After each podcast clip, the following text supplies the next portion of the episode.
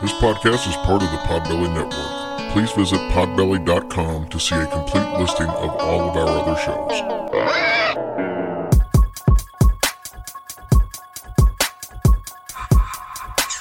About to be a fun ride. Follow along, watch as we slide. Paranormal just hit the lights. Goosebumps all through the night. Mixing just a little bit of twain. That girl sure can't do a thing. Together, hillbillies go insane. Laugh so hard it'll hurt your brain. Podcast you won't ever change. These two here, they got the recipe. Sit on back and listen in to some of our darkest mysteries, eh?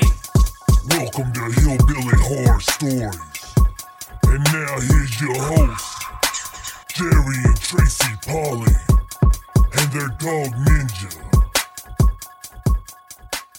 Hey guys, welcome to episode 226 of Hillbilly Horror Stories. I'm Jerry. And I'm Tracy. We are glad to have you guys aboard. A bird. It's been a fun week, It has been a fun week. and the holidays are coming up, so we got a bunch of other stuff going. So now it's, it gets really hectic. Oh yeah. So, It's fun though, ain't it? yep, it is. First and foremost, we want to thank all of our military and civil servants all over the world, no matter which country you represent. Thank you guys for what you do. Yes, we appreciate you guys so much and we're thinking about you, knowing you're not here with your families and everything. Um, but thank you for keeping us safe and we love you guys and pray for you every night. Tracy, as usual, we want to bring up the fact that it's extremely tough this time of year for people that are suffering, battling depression. And I use the term battling, and there's been a, a meme floating around, and we posted this already a couple of times because that's what you do with depression. You don't suffer from it, you battle it. You battle it every day, and you try to kick its ass. Yep. And some days are harder than others, and sometimes you need extra help, and that's what we're here for. That's what the group's there for. We're here to help. Yes, we are. We want you guys to please reach out to us, the group. Um, you know, if you just need to have somebody listen to you, we're here for you, and we'll do our best to guide you along the way and show you all our love because we do def- love you. Yeah, it's definitely tougher through the holidays for a lot of people. So if you need that support, we're here, and uh, so's the group. And if you'd rather talk to somebody that's a little more uh, of a stranger, then you can always call the suicide hotline, which is 1 800 273 8255, or you can text them at 741 741. I know we always give out those numbers, which are strictly for the United States, which, you know, 85% of our listeners are in the United States, so it does mm-hmm. apply. But if you're not, you know, within the, the United States, you know, we don't have everybody's number, unfortunately, but we do have access to everybody to come join the group and get some, you know, a little extra attention there if you need it. Man, do you all ever get a lot of love shown your way? Anybody and everybody that comes to that group, and we've said it a million times, we're so very proud of you guys and just so happy that you're a part of our family. We can't thank you enough. Yeah. And as usual, this episode is brought to you by El Yucateco Hot Sauce, the number one habanero hot sauce in the United States, number 10 out of all hot sauces. It is the king of flavor, hashtag king of flavor, Oh, you could take Yucateco Hot Sauce. It is. And guess what we had it on? You tell me. Uh, you should know you ate about 20,000 of them. meatballs. We had them in some meatballs. It, I never thought I would put hot sauce on a meatball. Man, it's so good. And But you it- know, there's a lot of if you guys look up it up online, there is a lot of good recipes um, to use this sauce on. There's a lot of alcoholic beverages you can use this in. I mean, it just is never ending. Yeah, we handed out at the book signing we just did. We handed out some little booklets that had recipes and stuff Mm-hmm. Yeah, it. it's so good. things that you would never think of. I know. I And mean, we used the chipotle in there because the chipotle's got that smoky flavor Mm-hmm. to it. So, and it's actually one of the it's the second least hot Mm-hmm. out of all of them. So even if you're not a, hot sauce type person, this is something just adds a little flavor to it. A little zing to your zingaling. Now you can get yours at most major grocers such as Target or Walmart, and if they don't have it, go to elyucateco.com. And don't forget, if you use the promo code Hillbilly Horror, all one word, you'll get 10% off of anything in the store. And that Nice. includes hot sauce. Nice. So, all right, Tracy. All right, I got one thing to say. Yes. That daggone wind about blew my weave off today.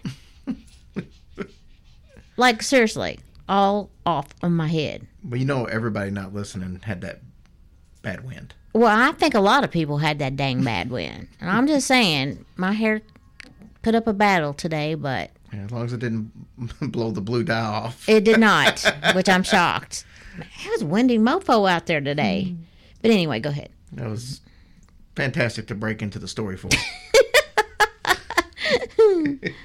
and as an extra special bonus, after we finish this story, we've got Jerry Hepburn coming on, and he's going to tell us about the Battle of Los Angeles. You guys are going to love that.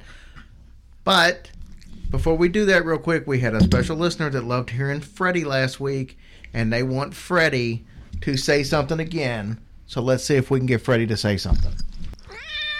That's a good kitty. It's a good kitty, Freddy. All right, on with the show. All right. That's my hair, you know. You know, so we had the book signing yesterday, and Tiffany Boots came and sat with us for almost the entire three hours. I know. It was so nice. She drove four and a half hours to get there I know. Bless her heart. and came by herself. I know. Isn't she she the said. bestest? So, anyways, she had asked a question, and it was funny that she had asked us. She's she's like, "How do y'all keep coming up with so many stories? How do you come up with your stories?" And I was telling her that this week's story, oddly enough, was one of those funny stories on how it came about. The other day, I was listening to the radio, and they played the uh, was it the wreck of the Edmund Fitzgerald from Gordon Lightfoot, and they played that because it's the 45th. This past week was the 45th anniversary of the sinking of the Edmund Fitzgerald. So as I'm listening to the song, I'm thinking there's got to be some kind of ghost stories that's attached to the Edmund Fitzgerald. Yeah, I'm sure there would be.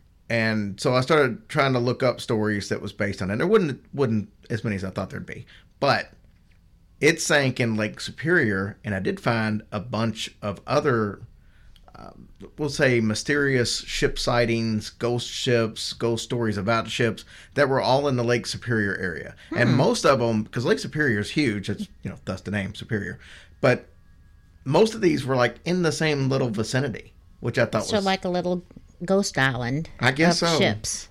So I thought that was pretty cool. So anyway, that's what I that's how we decided to do the story this week was basically because I heard a song on the radio and it made me think to look something up. So what is the song again? The, How does it go? I'm not gonna sit here and sing for you. Well, I want to know what it is. well, I'll play it for you afterwards. You Oh. know the song, trust me. It's a Gordon Lightfoot song. He only had three hits. oh, that's true. So Maybe I just know it and just didn't pay attention to the words. yeah, Maybe. probably not. Oh, But most people out there will know the song. okay. Anyways, that that happened in 1975 was when it took place. Okay. All right. So these stories are going to be more like Flying Dutchman type stories, ghost ship sightings, and uh, the events that transpired after the sightings and that type of thing. So that's what we're looking at. Most consider the sightings of a ghost ship to be an omen, and uh, something bad's about to happen. It's usually not an, a good omen. It's usually a bad omen. So the first story tonight is based in the Lake Superior region. Actually, I say that, but all the stories are based in the Lake Superior region. But when I started off and started writing this, uh, I, I was doing some research and I didn't, I hadn't completed all the research, so I thought it was going to be spread out, but Yeah. instead they just all ended up there. So You know, I don't think that wind could have got through my hair today. here we go. I'm sitting here feeling it's pretty stiff. Sorry. Go ahead. Are you done? I'm done. All right. August 1922, Cape. all right, let's try that again. Cape Gargantua, which is in Ontario, Canada. That sounds so weird. Cape Gargantua. Did you just make that up? Yeah, that's what I did. I sit around and make up capes. Cape Gargantua. that is crazy. It just means it's big and it's in Lake oh, Superior. It I shouldn't know. surprise you. I don't know. It just don't sound like it goes together. We're not going to get through this show if you're going to question every, oh, every I'm sorry. part yeah. that I I'm just interested. Go ahead. Okay. so there was a big tugboat named the Reliance, and it was making its way down to a city called Sault Ste. Marie. It's also in Ontario. So it was a very foggy kind of night, and the pilot and several others were up in the uh, pilot house, which is, you know, like the cockpit of a plane, but it's pilot house here. And they're up in there, and they see this other tugboat that's right off their bow one of the men that were in the in the um, pilot house he asked what in the hell is that guy doing and the captain of the ship said you know um, not anything very smart Uh oh. So he kind of steered the boat away make sure that they uh, avoided a collision and about that time the captain asked if anyone could see what the boat was because most of these boats, you know, they have a name or something. Right, written on it. right. The captain that was actually with Booth Fisheries by the name of John McPherson, he uh, he wasn't the captain of this boat, but he was along for the ride. Mm-hmm. He looks out and he, he can see the name on the boat. And he stood very silent for several seconds, his face white as a ghost. Finally, he said, That was the Lambton. Oh, you mean the one that's already ship or sunk? Yes. Did I bro it? Did I run it for you? Yeah, but that's okay. Oh, Everyone knew the Lambton had sank in a terrible storm the spring before. oh gosh, well, so it wasn't that long ago. Now, McPherson said, I think we just saw a Flying Dutchman. Because keep in mind, the Flying Dutchman was an actual ship that was off the Cape of Good Hope in uh, Africa. But all these ships after that were kind of, everybody would just refer to them as Flying Dutchman. Oh, So it's kind of like everybody calls some soft drinks a Coke, even if it's a Pepsi or whatever. yeah. So everybody calls a ghost ship the Flying Dutchman. So. hmm, interesting. So that's what they said. They think, hey, we, we just saw a Flying Dutchman. But that's not the end of the story. On shore, at the same time, the Gargantuan Harbor lighthouse keeper's wife, Mrs. Charles Miron, she also saw the Lambton. She said that she had seen the Lambton many times, as it had made several pickups in the area as well as delivered supplies to various locations up and down the Ontario coastline. So she knew for a fact what it looked like. Mm-hmm. A visitor was also at the lighthouse and he saw the ship with binoculars. So now you've got all the people that were on this tugboat, the lightkeeper's wife, and another visitor in the lighthouse that all saw and verified that this was the Lambton that had sank the spring before. But what we've learned about these ghost ships in the past is usually when you see it, it usually means sure death for somebody involved that saw it. Oh no, the people that see it, it means death. Yes. When you see a ghost ship, it usually means there's a bad storm or it's death or something, something really bad. Oh no, and you can't unsee it, No, you can't. so you're in trouble. Just like I can't unhear some of what you say. Oh, well, you suck. So McPherson was reluctant to tell his wife about what he saw for obvious reasons. He didn't want to scare her. He also saw another ghost ship in October. So this one was in August. He saw another one in October. So he was gravely concerned about his future as he told these stories to his wife. In December, John McPherson was again on the Reliance, same ship that they saw the first one on. He was wrapping up the end of the season business, so that's why he was on the ship. Before the trip, he mentioned to Miss Miron that he hated the fact that he even had to go on a trip, but he said that something seemed to be pulling him and he must go. So, making the same trip to Sault Ste. Marie, the water got extremely rough. The boat was forced onto some rocks off of Lizard Island. So, due to the heroic effort of the crew, everybody actually made it to the island safely. But they were all in danger of freezing to death without immediate help. Mm-hmm. Captain A.D. Williams, he chose six crewmen to get into a lifeboat and attempt to row to the mainland. They safely maneuvered 16 miles through treacherous waters to make it to a railway station where they sent a telegraph to Sault Ste. Marie for help. So help was on the way. Okay. Two different tugboats responded and they headed toward the crew. On the island, though, some of the 21 survivors felt that there was no possible way that the men in the first lifeboat were ever going to make it to shore because it was so rough. And I mean, they're basically having to paddle with oars. Oh, yeah. know. Yeah, that'd be tough. So McPherson and three others decided that they were going to get into another lifeboat and they were going to launch and they were going to try to make it, you know, themselves. Unfortunately, the boat smashed in the surf, killing all four of the men. Oh, This fulfilled McPherson's prophecy of seeing the ghost ship and something bad happening. So he knew something was going to happen when he took the trip. That's why he didn't really go, but he felt like he needed to be there, and ironically, he gets killed. Trying to make it into another lifeboat when help was actually on the way, and they just assumed that it wasn't. If they'd have just been patient for probably another couple hours, they'd they have been fine. put bad. Yeah. Well, that's a shame. Our next story involves Bertha Endress Rollo. Now, she grew up at the Whitefish Point Lighthouse in Paradise, Michigan. Her grandfather, Captain Robert Clarkson, was the lighthouse keeper for several years there. Now, she vividly remembers that she had an event with a ghost ship that her and her grandfather experienced together. She said it was a warm, beautiful day. She remembers it like it was yesterday. The sky was clear, there was no breeze whatsoever, the water was extremely calm. She said her grandfather was going down to check the fog signal, and he told her uh, Bertha that, that she could come with him if she wanted to. And being a grandpa's little little girl, she wanted to come. As they get to the building that had the fog signal, they look out over the water, and they couldn't help but to notice how calm the water was. There was a mist that was rising up from the water, and she said it kind of made it look like cobwebs. Oh, But that would be kind of cool. yeah.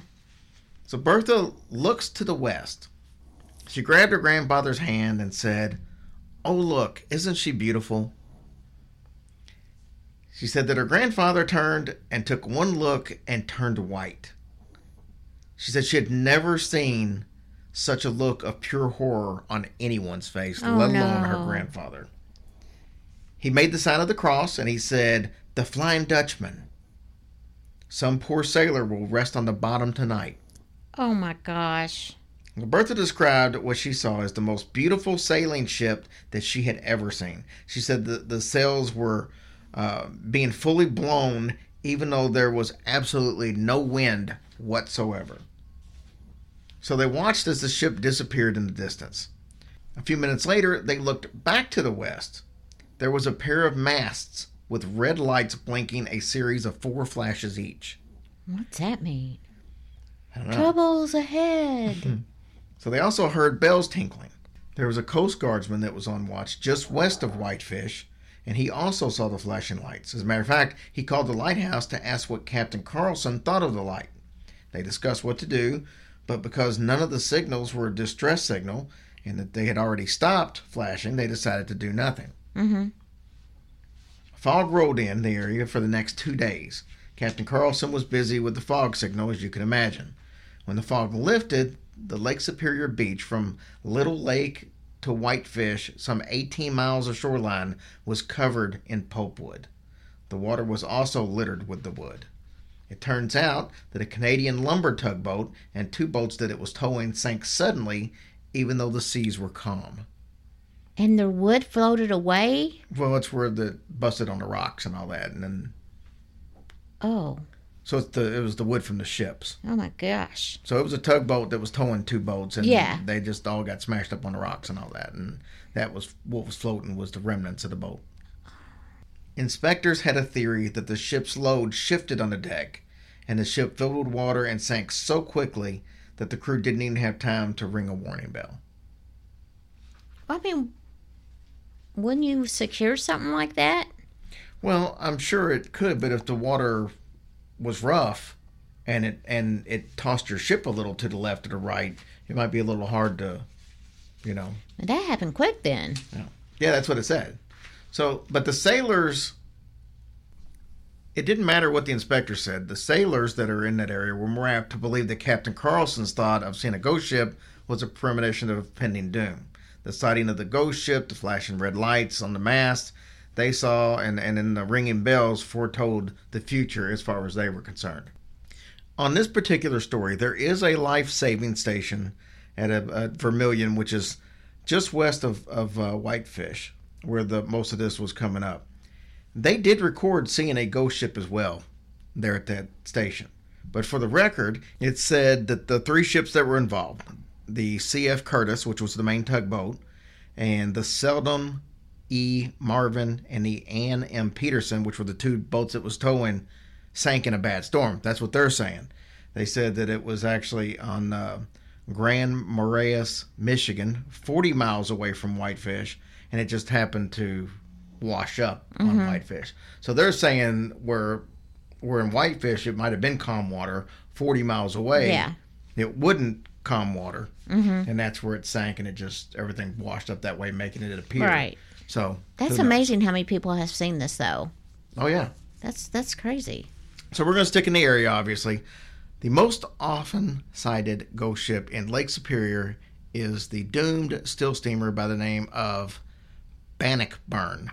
Bannockburn. Yeah, B A N N O C K B U R N, one word. Oh, it's one word. Oh, It just disappeared November 20th, 1902, northwest of Keweenaw, Michigan.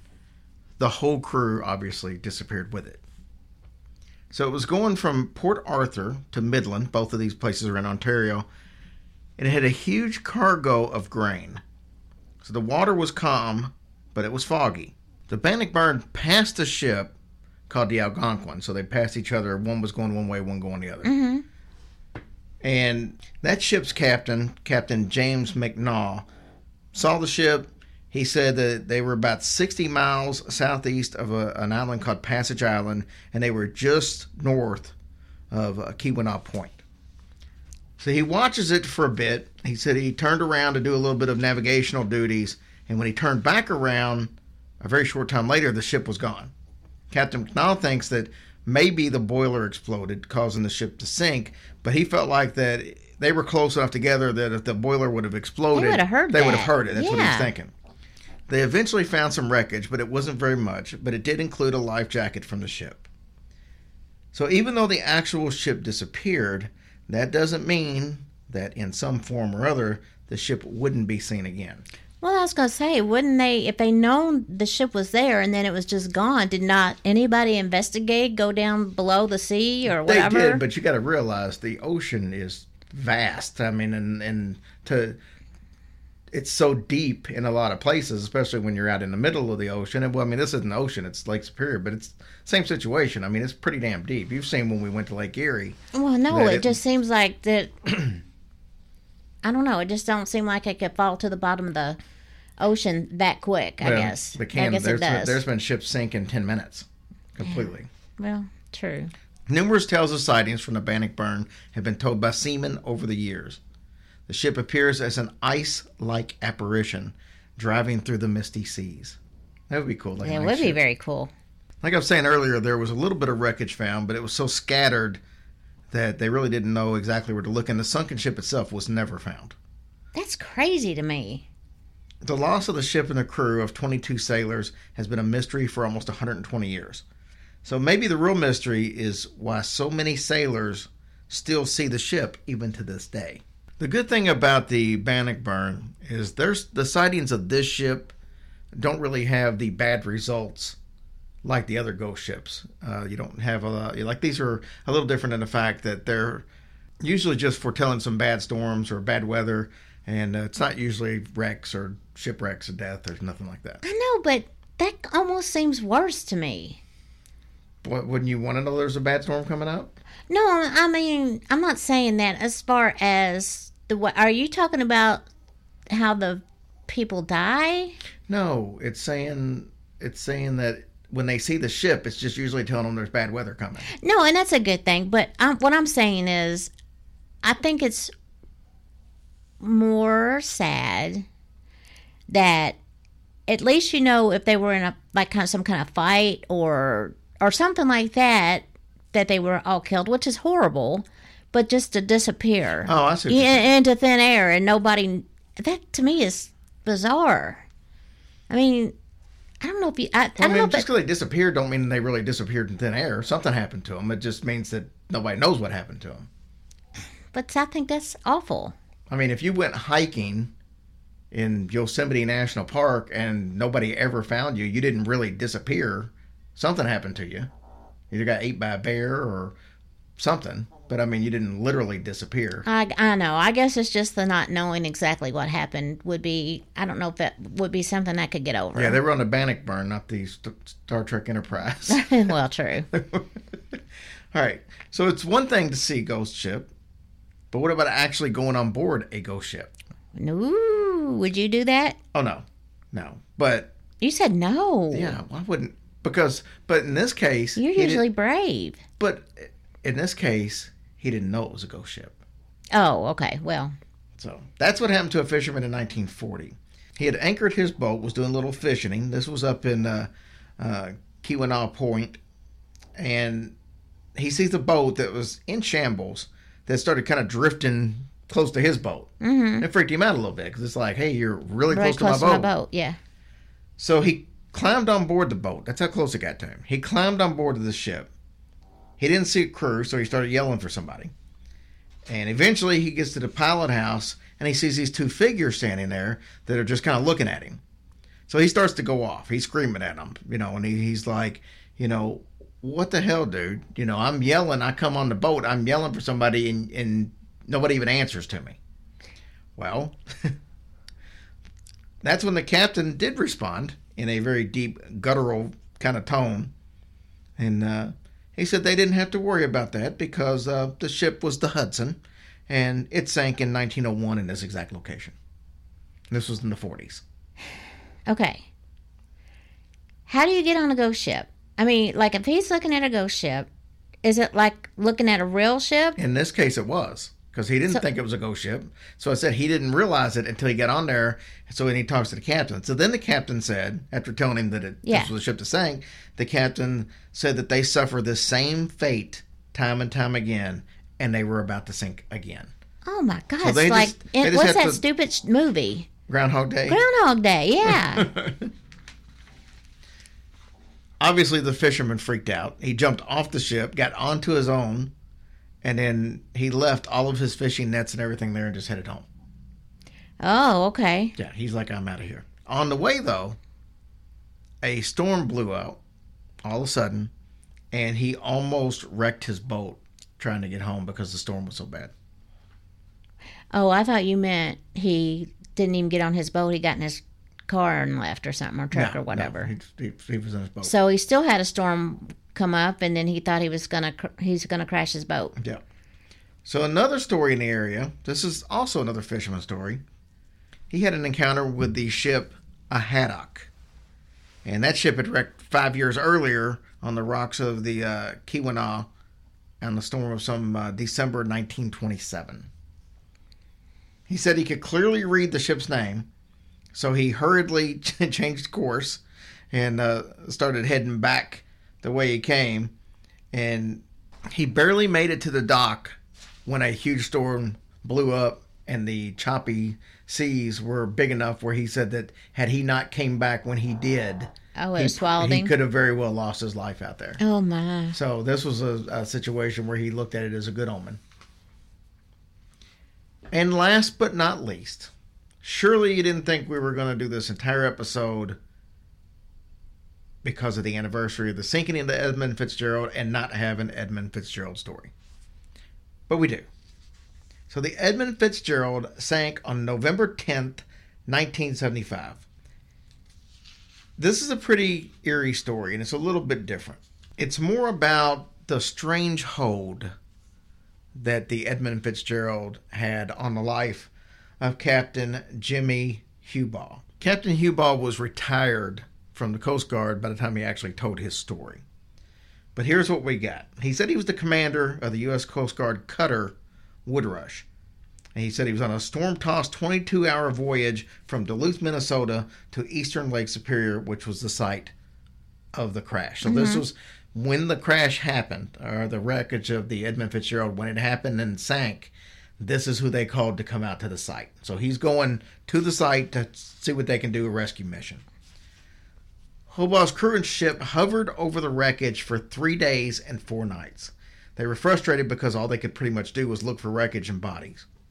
Within minutes of their arrival, a life ring and a light itself popped to the surface. And You mean like were- a life jacket? yeah, Oh, okay. yeah, like Up the ring thing. Ring, yeah. They floated up to the surface almost as soon as they got there, and that was the last things to ever come off the Edmund Fitzgerald. Oh my gosh, that was it. Hobaugh said that he could he could feel his futility and anger at why these 29 men had to die. Six months later, Hobaugh was back at that same site. His ship was base the base for like a, a recovery mission and a recording mission. Mm-hmm. So the these crews were going down there and they were filming Like the parts of boat. Titanic? Well, they they yeah they sent out like one of those submersible uh, machines, unmanned unmanned machines that Mm-hmm. had a camera on it and was circling around, and they were just recording every bit of it. He said the sea was very rough while they were there, and a huge storm blew up the very first night, and they were anchored as they were anchored over the wreckage. He said the wind blew so hard that the buoys that were out there marking their, their anchor liner were pulled under and crushed by the pressure. What? That meant they would have had to have been at least 200 feet under the water to cause such an implosive force. So the next few days, as the crew guided the submersible around the wreckage, it was very quiet and eerie in the monitoring area. He said you had no clue what the cameras were going to show. Could be a dead body, Oh man, could be yeah. whatever. So they basically everybody just sat in silence as they watched the camera monitors. Mm-hmm. That's intense. Can you imagine? I said Oh, that's yeah. intense. Oh, just can sitting there waiting to see what you were going to see. The expedition proved that this was actually the Edmund Fitzgerald, so they confirmed that that was the wreck. They found no bodies whatsoever. So as the expedition wrapped up, Hobaugh assumed that his involvement with the Edmund Fitzgerald now was over, and he took over captaining his ship for normal duties. But that would not be the case. Sometime later, Hobaugh was escorting three Canadian ships through the ice in Whitefish Bay. Later in the day, they got stuck in the ice about 10 miles from where the Fitzgerald sank. Mm-hmm. So, when you get stuck in ice like that, and these ships do, they have to send another ship out because that's what a cutter is. If you're unfamiliar, a cutter is a ship that goes through and it's got a special device on the front of it and it breaks the ice Oh in, wow! in the okay, I water so the ships can get through. Well, they got stuck anyway. It was him and his ship and two other Canadian ships, or three other Canadian ships. And they got stuck, so they had to radio for another cutter to come out, and they're just kind of stuck in the ice. So wherever the ice floats to, they just float along with it. They can't ever do anything about it. yeah, yeah. And uh, he says so they just decided to, to kind of hunker down for the night and just wherever the ice took them, the ice took them. On his ship, he had this black Labrador retriever. And this dog had the run of the ship. Every crew member loved him, and the dog loved all the crew members. That night, though, the dog was noticeably uncomfortable. He would stay in one place most of the time instead of venturing throughout. Like I said, he had the run of the whole damn ship, mm-hmm. and he would just stay in one place. He would stick around in a lot of uh, like corners and kind of whimpered a little bit. And there were parts of the ship that he wouldn't go near at all. Hobaugh said he acted like that they were in a funeral home as far as the dog. It just had that, that feel to it.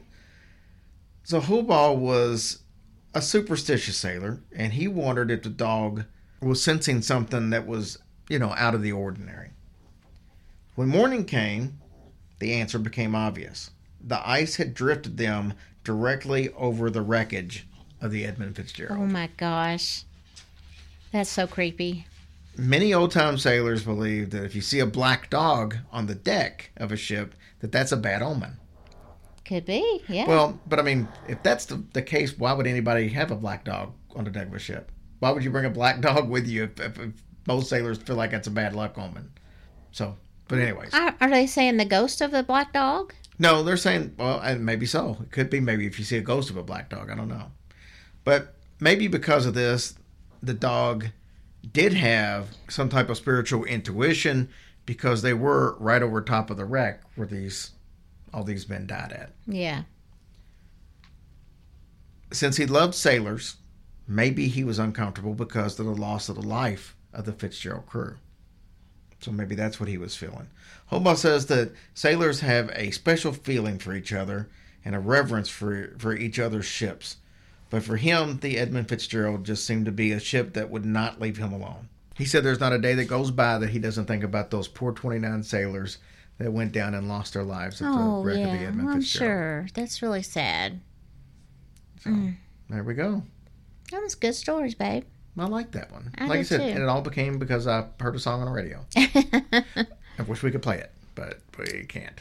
Anyways, all right, we're going to take a really quick break from our sponsor, and then Tracy will be back to give our iTunes reviews and our Patreon supporters. And then we're going to have the awesome telling about the Battle of Los Angeles. You guys are going to like this. This was really fun. So it's something I wanted to know more about, and uh, Jerry does a great job of laying it out for us. Yes, he does. All right, we're back. Couple quick things.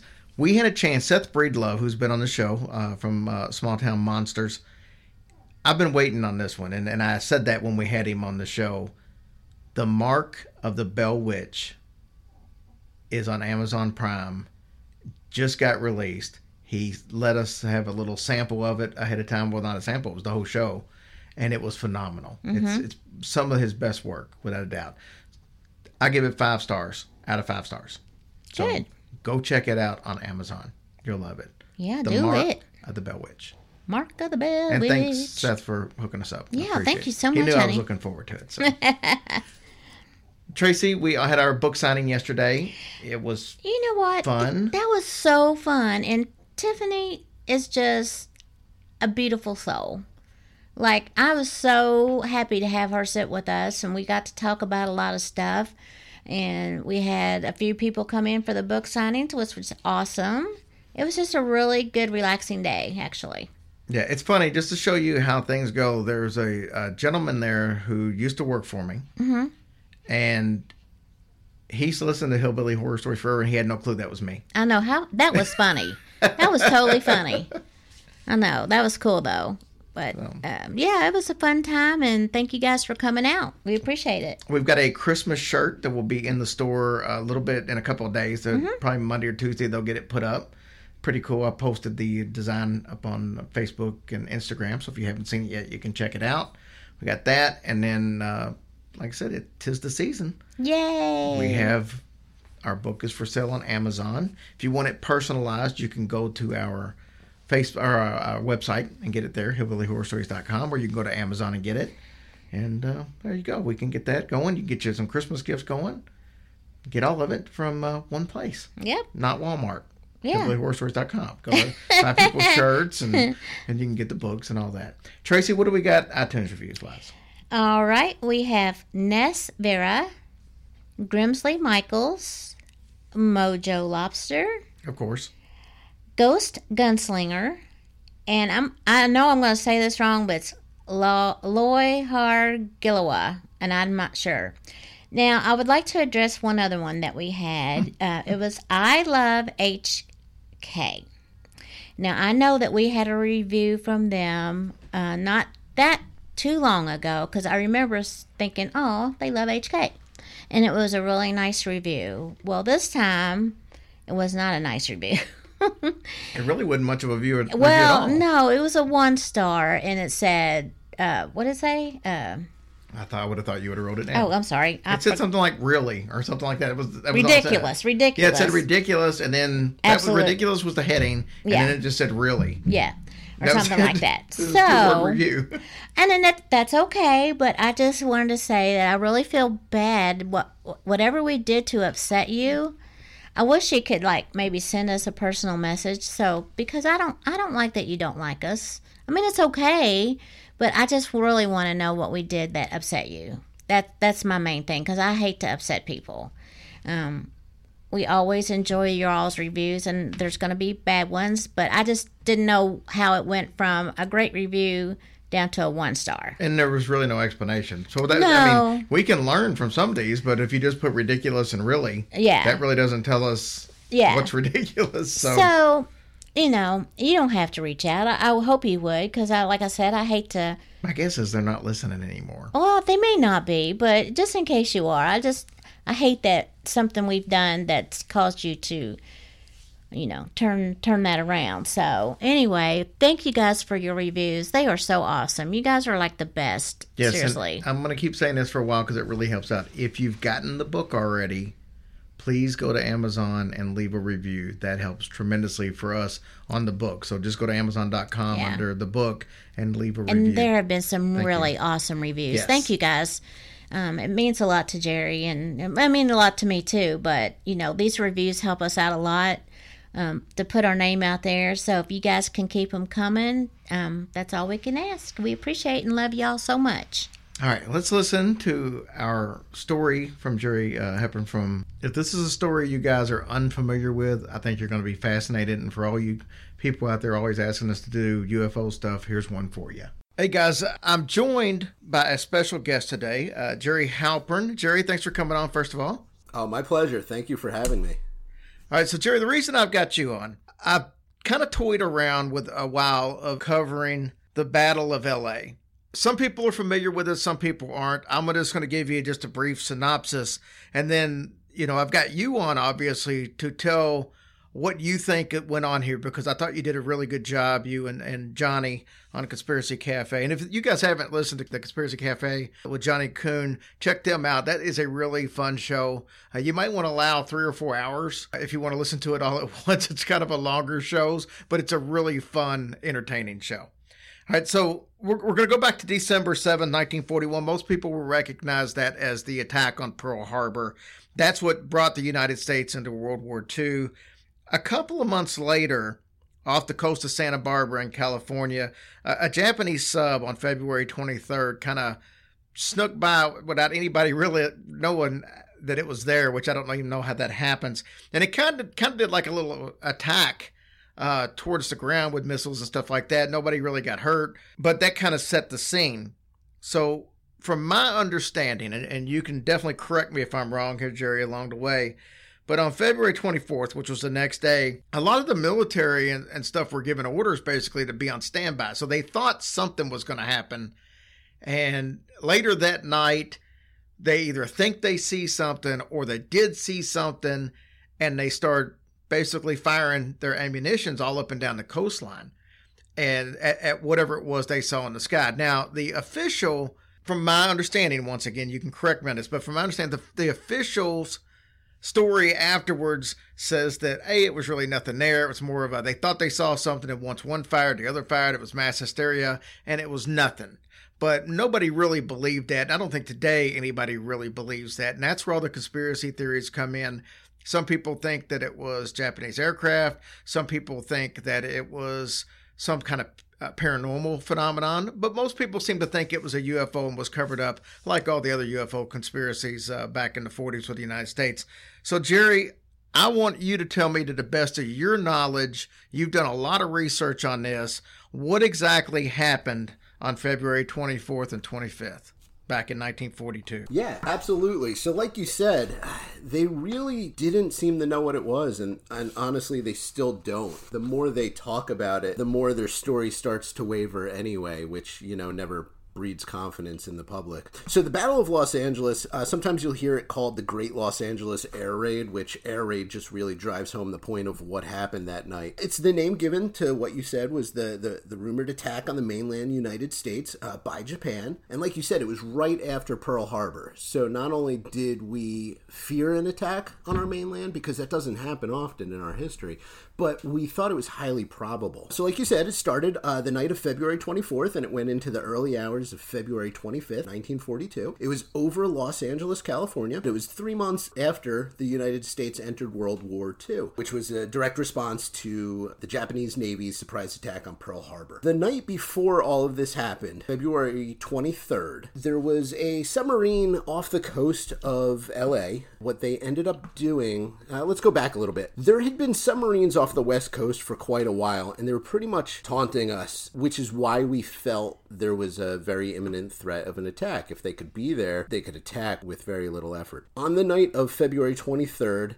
they decided to finally bomb one of our sites. So they attacked Ellwood Oil Field. It's right outside Santa Barbara. Now, the bombardment of Ellwood was this naval attack by the Japanese submarine. Even though the damage was minimal, the event was pretty much key in triggering the West Coast invasion scare and ultimately, uh, it it actually influenced the decision to intern Japanese Americans. Uh, but we'll get to that in a little bit. This was also the first shelling of any North American mainland sites during this conflict. Following the attack on Pearl Harbor, there were at least seven Japanese submarines that were constantly patrolling the west coast, and they would take turns going to resupply, refuel, and then they would come back. They did sink two merchant ships over the course of their stay, and they damaged six more. And they actually got into two small skirmishes with the Navy while they were here. By the end of December, these submarines they all went back to resupply. For some reason, it seems like they all left at once, which kind of threw us for a loop because we didn't really know if our guard should stand down or if they were coming back. They did return, and one of these was a, a submarine called I-17. It was a it was a very large submarine for its time. It was 365 and a half feet long. Its armament included six 20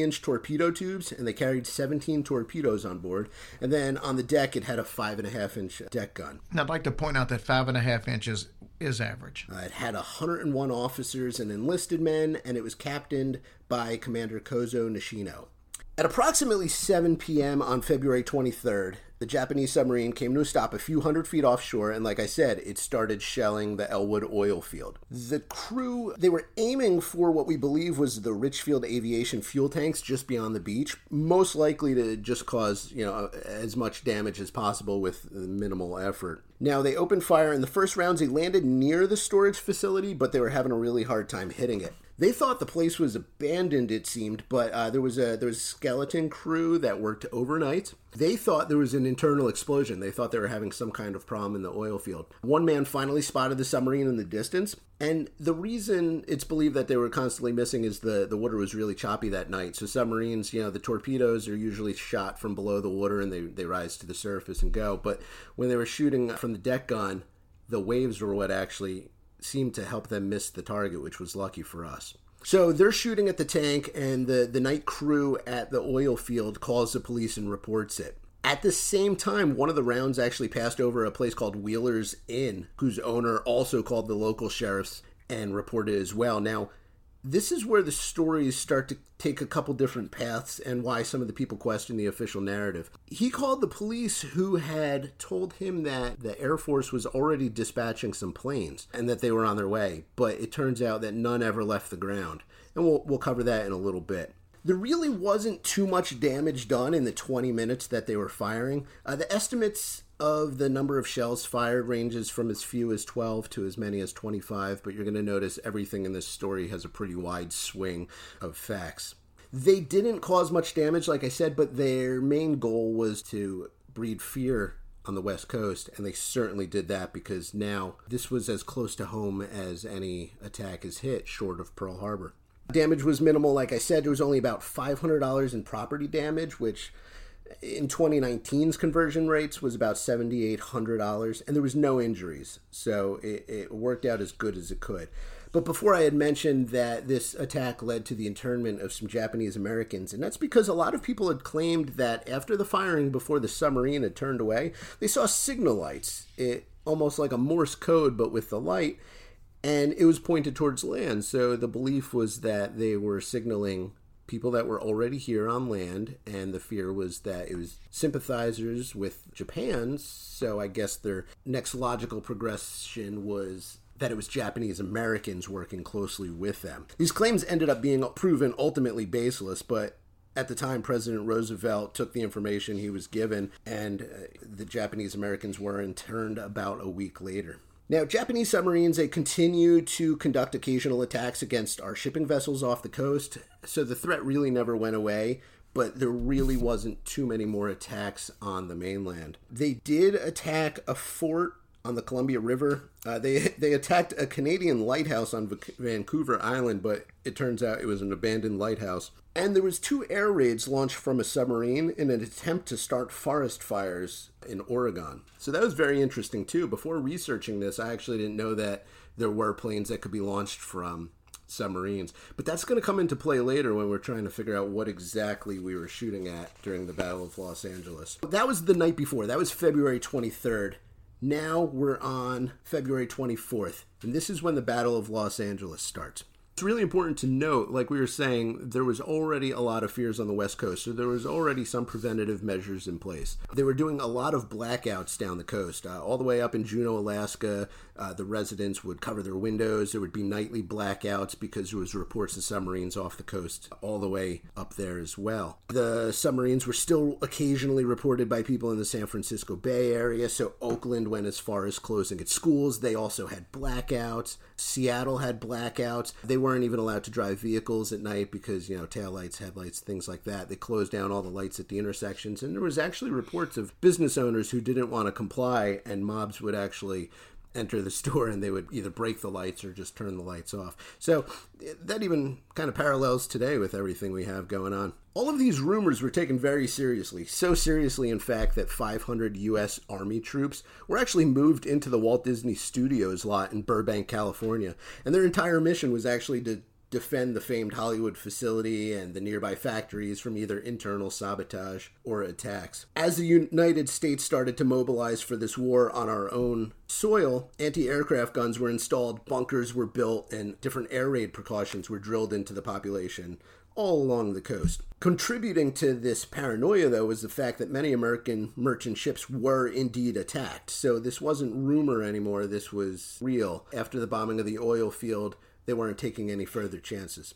Okay, so the whole Battle of Los Angeles started because there were claimed sightings of enemy aircraft coming over the coast of Los Angeles, and they were first reported about 150 miles out. We had some time before they reached our coast. Now, they were picked up on radar, and initially the target of this aerial barrage was thought to be Japanese airplanes. But speaking at a press conference shortly afterwards, uh, the Secretary of the Navy, a man by the name of Frank Knox, called the purported attack a false alarm. So immediately after this, you're going to see that there was a lot of discrepancy between everybody's version of the accounts. That evening on the 24th, there were reports of everything from flares in the sky to blinking lights, and they were all reported in the vicinity of these defense plants. An alert was called at 7:18 p.m., but was lifted again at 10:23 p.m. And everybody kind of relaxed just a little bit. They didn't let their guard down, but they thought that we were going to be okay and there was going to be no issue. Early the next morning, so we're now into February 25th, radar picked up an unidentified target about 120 miles west of Los Angeles. Now, the radar tracked the approaching target to within a few miles of the coast, and at 2:21 in the morning, uh, the regional controller ordered a blackout of the installation. At 2:25 a.m., air raid sirens were sounded throughout Los Angeles County, and a total blackout was ordered. So not just the the military installation, but the entire Los Angeles County area went into a blackout. And the main reason behind this was you have to remember we're dealing with technology from the 40s. Uh, it's not like GPS today where you don't even have to see your target to hit it. So they turned the lights off, and there was no landmarks for the Japanese aircraft to use if they were indeed there. You know, if you can't see the Golden Gate Bridge, you don't know which way you're going. If you can't find any of the landmarks, it's much harder to hit your target. Right. So at 2:43 a.m., planes were reported again near Long Beach, and a few minutes later, a coastal artillery colonel allegedly spotted 25 planes at 12,000 feet over Los Angeles, which was a very specific claim. Uh, and then he's going to later kind of flip flop on his story. At 3:06 a.m., a balloon carrying a red flare was allegedly seen over Santa Monica, and four batteries of anti-aircraft artillery opened fire on it. And at that point, the Battle of Los Angeles, it's referred to as erupting like a volcano. Uh, at this point, any reports coming after this were just full of variations, and there was really no credibility to one over the other. At 3:16 a.m., the 37th Coast Artillery Brigade began firing 50 caliber machine guns, and these guns, to put them in perspective, they fired 12.8 pound anti-aircraft shells into the air. So over 1,400 of these shells were eventually fired, and just to give you a better sense of what this this battle was like. 1400 shells over the course of the the battle was 24.3 shells fired every minute for 58 straight minutes, Damn. which is one shell every 2.4 seconds. So it was pretty much nonstop the entire time. Now, pilots from the 4th Interceptor Command, like I mentioned before, they were alerted, but their aircraft remained grounded uh, the AAF kept its pursuit planes on the ground, allegedly waiting indications of the scale and the direction of the attack before committing their, their, their limited fighter resources, which to a certain degree it makes sense. Until you establish exactly what you're up against, you don't want to risk your planes if they're not going to be sufficient anyway. Now, the artillery fire continued sporadically until 4:14 a.m. Then it died down, but they were still on guard. The all clear was sounded and the blackout order was lifted at 7:21 a.m., which was when the sun was coming up over Los Angeles anyway. So probably much of the confusion came from the fact that anti-aircraft shell bursts uh, were caught by the searchlights that they were using at the bases, and they themselves were mistaken for enemy planes.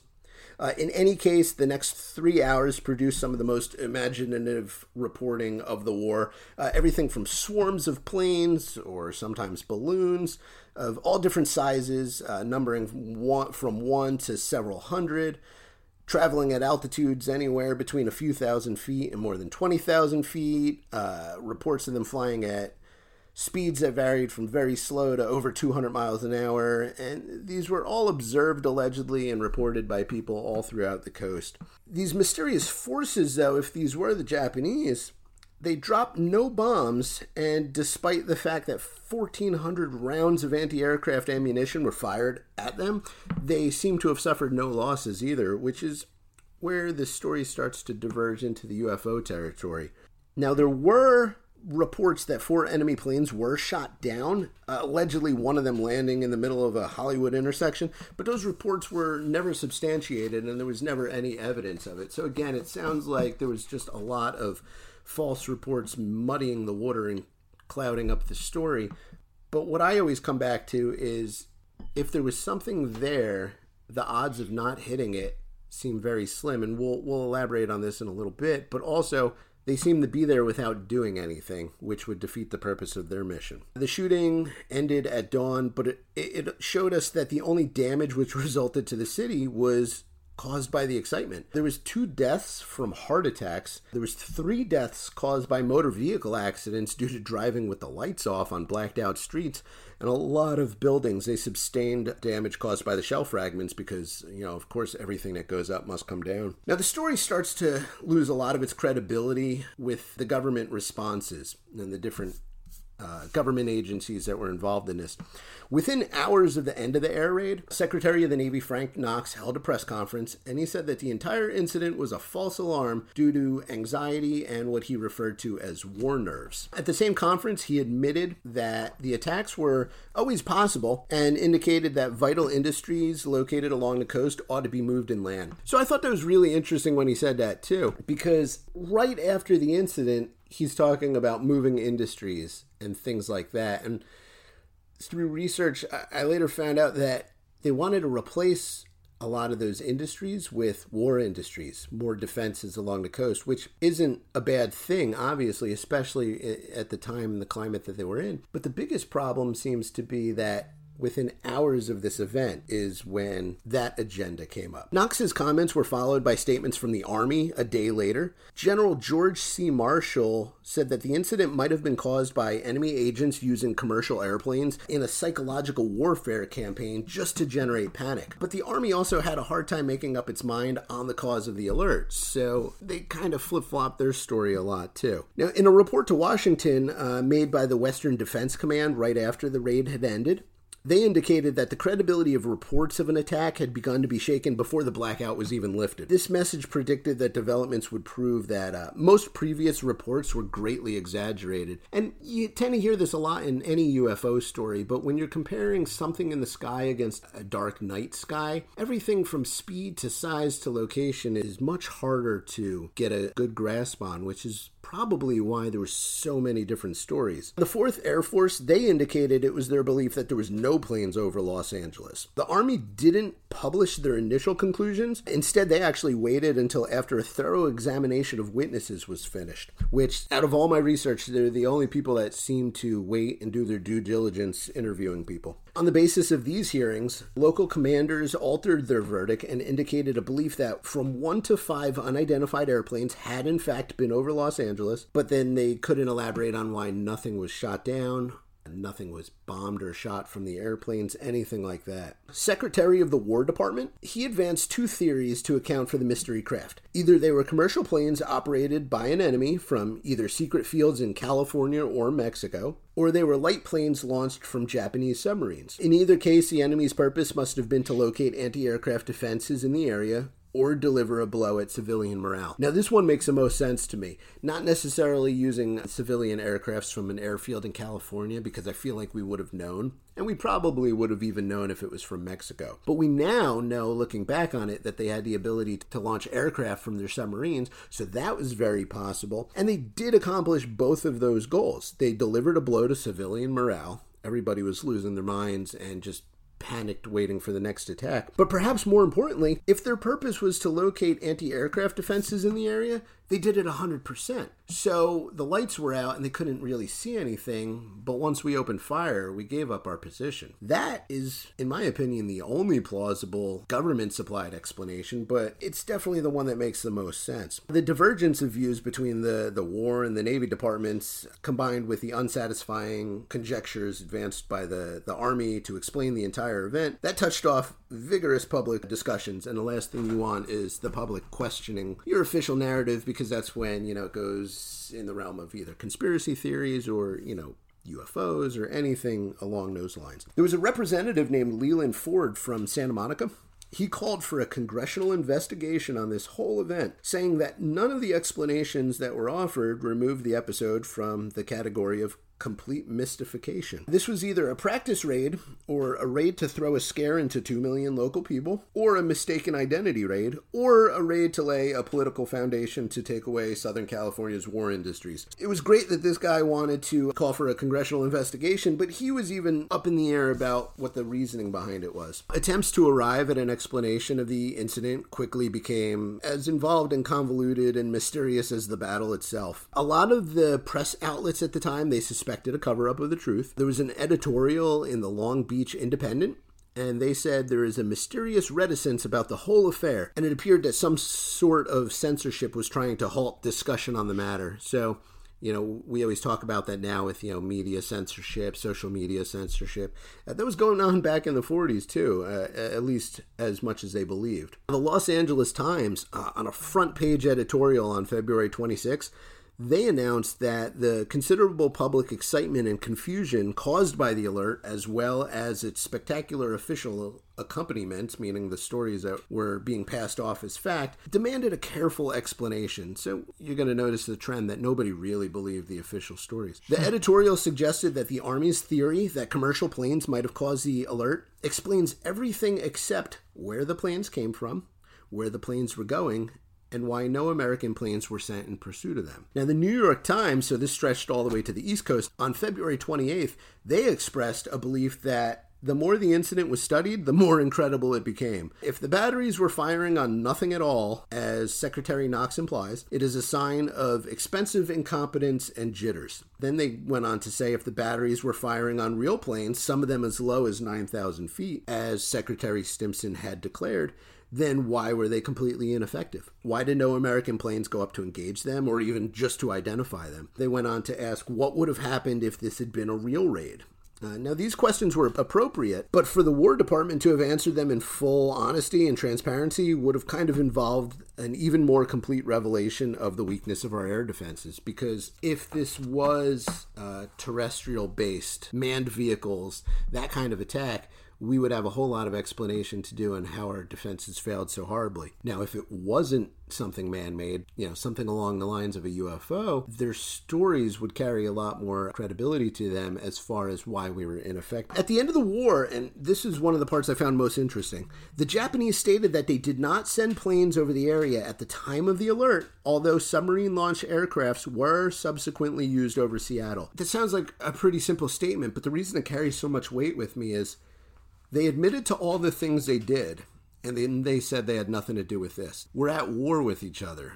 Why would you admit to most of that and then not admit to something that caused a great deal of panic in a country that you consider to be an enemy? I feel like it would have been such an easy thing to capitalize on and take credit for it if it truly was them. A careful study of the evidence suggests that meteorological balloons, and you all knew this was going to find its way into the story somehow, they were known to have been released over Los Angeles may well have caused the initial alarm. In 1983, the U.S. Office of Air Force History concluded a study on all of the evidence and said that it pointed to these balloons being the cause. They went back with the weather balloon story that we've heard countless times, but what it doesn't explain is how there was no remnants of one shot down. It wasn't like Roswell where they paraded the balloon out for a photo op. There seems to be no tangible proof of it other than a study conducted 40 some odd years later. And the thing, too, is a direct hit would obviously take it down. We would find it somewhere. But 1,400 rounds exploding means 1,400 times shrapnel were shot in 360 degree direction of the explosion. So for none of it to hit the balloon, it just, again, it's another potential explanation that just takes us further away from logic and the truth. After the firing started, observation of what was going on became really difficult, if not impossible. There was so much smoke drifting from the shell bursts. The acting commander of the anti aircraft artillery brigade in the area testified that at first he was convinced that he had seen 15 planes in the air, but had quickly decided that he was seeing smoke. You can't have a further th- swing in what he thought was going on. He went from not only aircraft, but specified that he thought he saw 15 of them. Two, wasn't really sure what he saw and it might have just been smoke. But the reason that story doesn't really float with me too well is the smoke didn't start until they were firing and they didn't start firing until they saw something. So it couldn't have been misidentified smoke he had to have seen something tangible, whether it be planes or weather balloons or UFOs. Competent correspondents, like there was a guy named Ernie Pyle, there was another one named Bill Henry, they witnessed the shooting and they wrote that they were never able to make out an airplane. They said that it's hard to see in any event what enemy purpose would have been served by an attack in which no bombs were dropped, again, unless it was just that reconnaissance mission or trying to scare us. There's a very famous photo of this. Uh, in fact, it's really the only one. It was published in the Los Angeles Times on February 26, 1942. The photo, it's been featured all throughout UFO conspiracy theories as evidence of an extraterrestrial visitation. They assert that the photo clearly shows searchlights focused on an alien ship. However, it's important to know that the photo was heavily modified by photo retouching prior to being published. At this time, that was a routine practice. You got to remember, it was black and white film in a 1940s era camera. It was taken at night, and then the photo was developed and printed in a black and white newspaper. It's really the recipe for disaster if you post the photo as is. The reason they heavily modify and retouch these photos is they need to adjust the contrast, they need to make the brights brighter and the darks darker. But the problem with doing that is once you start retouching it, you don't have an accurate depiction of what you saw, or I should say, you don't have as accurate a depiction depiction of what you saw. The original image shows what appears to be 13 spotlights. Now they're all converging on one spot. The edited photo, because they adjusted the contrast, you can only see nine spotlight beams. Point of convergence in the original is really bright, and that's just due to beams illuminating the smoke from all the rounds that were exploding within feet of this point. The point of convergence in the retouched image due to these very strong contrast adjustments, seems to show a solid object as opposed to smoke. However, due to the intensity of these spotlights, it's very possible and highly likely that the smoke, if in a large enough quantity, could look very solid. These beams were reaching this point of convergence from 360 degrees around it, and it appears as though a solid object is breaking the beam when the reality of it could be that the smoke was greatly reducing the beam. Normally, you know, if it's going through smoke, the beam would be dimmer, but it would still travel on past that point. In the image, it looks like they all stop at the point of convergence, so that logical assumption would be that there's a solid object there blocking the light. It could be that the smoke was greatly reducing it at the same time that the full strength beam coming from the other side was simply overpowering it, so you wouldn't see the faded beam next to the full strength beam. There do seem to be a few beams, though, that are at an angle you wouldn't expect, almost as if there was a solid object at this point and it was reflecting the light in a different direction. It's really important to remember, though, that this photograph is just a millisecond frozen in time, and it can't really account for reflections off of either unexploded ordnance that was up in the air, or uh, the bright explosions themselves, or other beams that were just inadvertently illuminating lingering smoke. The original photo doesn't really seem to show anything. It's the retouched photo where that's where you start to get the hints of a UFO. But in my opinion, as much as I would like that to be a UFO, and I'm not saying that the event itself wasn't a UFO, but as much as I'd like to, to be a UFO captured in the photo, the photo by itself isn't enough evidence for me based on what they used to catch it. Let me ask you this. You obviously don't think the picture was uh, of a UFO, or at least not enough proof that that was a UFO. You know, I've constantly heard the, the story of this object sat there for like 45 or 50 minutes just being fired at, nothing happening, which leads most people to think UFO. But you don't believe that's really the case. So the question is even if you don't believe the picture, do you think this is a UFO case at all, or is this strictly just a Japanese attack or a threat of an attack, in your opinion? So I think it's absolutely a UFO. I analyze that picture from a, a, a different perspective than probably most people that just happen to see it. I had a a wedding and event photography business for a long time. The ins and outs of what kind of editing and retouching needed to be done for that photo makes sense to me, you know, perhaps more than the typical person. I don't think that's what we're seeing in that photo, but that also doesn't mean it couldn't have been there. There very well have could have been a UFO sitting right there, just obscured by the smoke. What I think we see is smoke. I think the event was a UFO for a couple reasons. We'll start with the fact that nobody could get their story straight.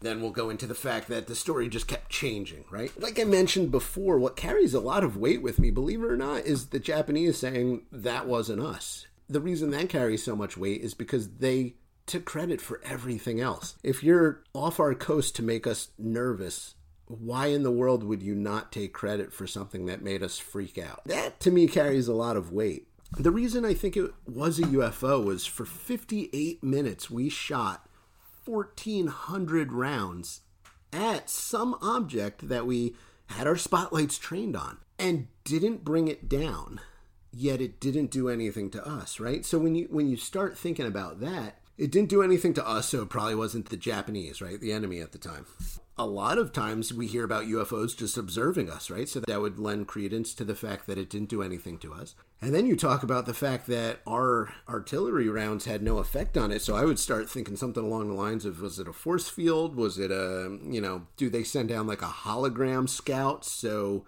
it's not a tangible physical item? You know, anything along those lines, but nothing man made would have survived those rounds. I definitely think it's a UFO. Personally, I don't think it was misidentified, you know, weather balloons or aircraft, because again, those are tangible man made items that we would have brought down. And I think all of these people were very highly trained. I mean, yeah, okay, it was the 1940s, so our military doesn't have the same technology and weapons that we have today, but they started tracking an object on radar like 150 miles off the coast, and they followed it all the way to the coast. And things that aren't there don't appear on radar. So there was definitely something there.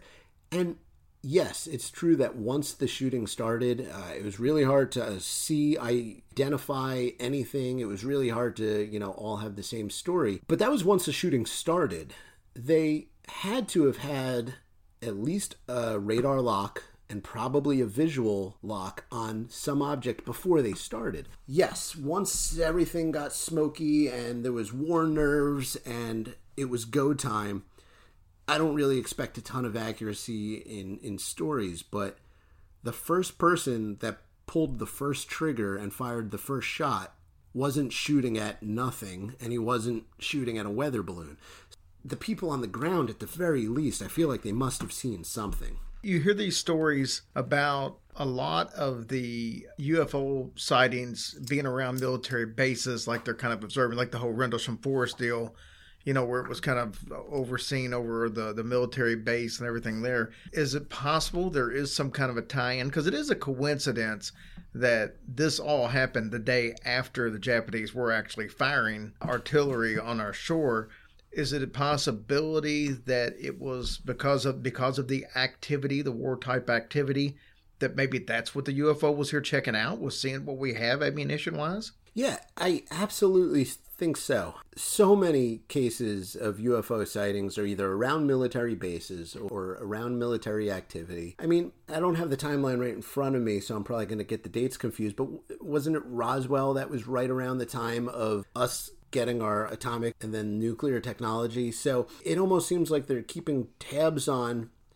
what our abilities are and almost like they're just observers unless we are at the point where we're gonna really destroy something and then you know don't forget this this war was ended with dropping uh, two atomic bombs so right. you know again again they always seem to be present like you said around military bases and and also anytime there's some kind of conflict where there's either new weaponry or new technology where it's just more devastating than something we had prior. Yeah, because you get a lot of these cases in New Mexico, and New Mexico is just such a vast, wide open area. It's not as populated as as a lot of states, especially for the for that vast area that they have. And that's where all this nuclear technology is being tested at. And and it just coincidentally that's where you know Roswell was and that's where the Aztec uh, situation was. And all of that's right there in that New Mexico area that I don't find that to be a coincidence yeah, exactly. New Mexico is where our first atomic bomb was detonated. So, you know, it's not really much of a surprise that that's where Roswell happened, you know? Well, Jerry, I appreciate you coming on and doing this. And, and you know, for those of you listening, you're probably thinking, well, what podcast does he have? Oddly enough, you do not have a podcast at the moment, which will surprise a lot of people because you do an excellent job of storytelling And I thought, thank you. I thought this story was well researched. It laid everything out, answered most of the questions without even having a question asked, and that's very hard to do. So I want to thank you for the, uh, the time and effort you put into it. Oh, my pleasure. Thank you again for having me. But you've been a guest a couple of times on uh, Conspiracy Cafe. Just had an episode come out. What I think here in the last uh, three four days. What did you guys talk about on that one? Uh, we talked about Area 51. Of course, we're, we're right there. Yeah. yep. And, and, you've been on a, a, time or two before. You've talked about, like I said, the Battle of Los Angeles. What was the other one you did? Uh, so the first one we did was the Jersey Devil because oh, I'm that's right, New that's Jersey. right. It was Jersey Devil. Yeah. Yep, yep. We did the Jersey Devil, then the Battle of Los Angeles, and then we did Area 51. Awesome. So, and the good news is, you know, you and I have talked about making this or a couple times a month thing, having you come on. So I'm excited about that opportunity. Oh, me too. Thank you. All right, brother. Well, thanks for coming on. I greatly appreciate it, and uh, we'll be talking to you very soon. Great. Thank you so much. A fascinating story, and we're going to be excited to have him back on for future episodes to tell us all about the UFO stuff that I don't like to cover. I know. Thank you, Jerry, for doing that. That was really amazing. So, all right, guys, we will see you next week. All right, guys, y'all have a blessed week. Take care, and we love y'all.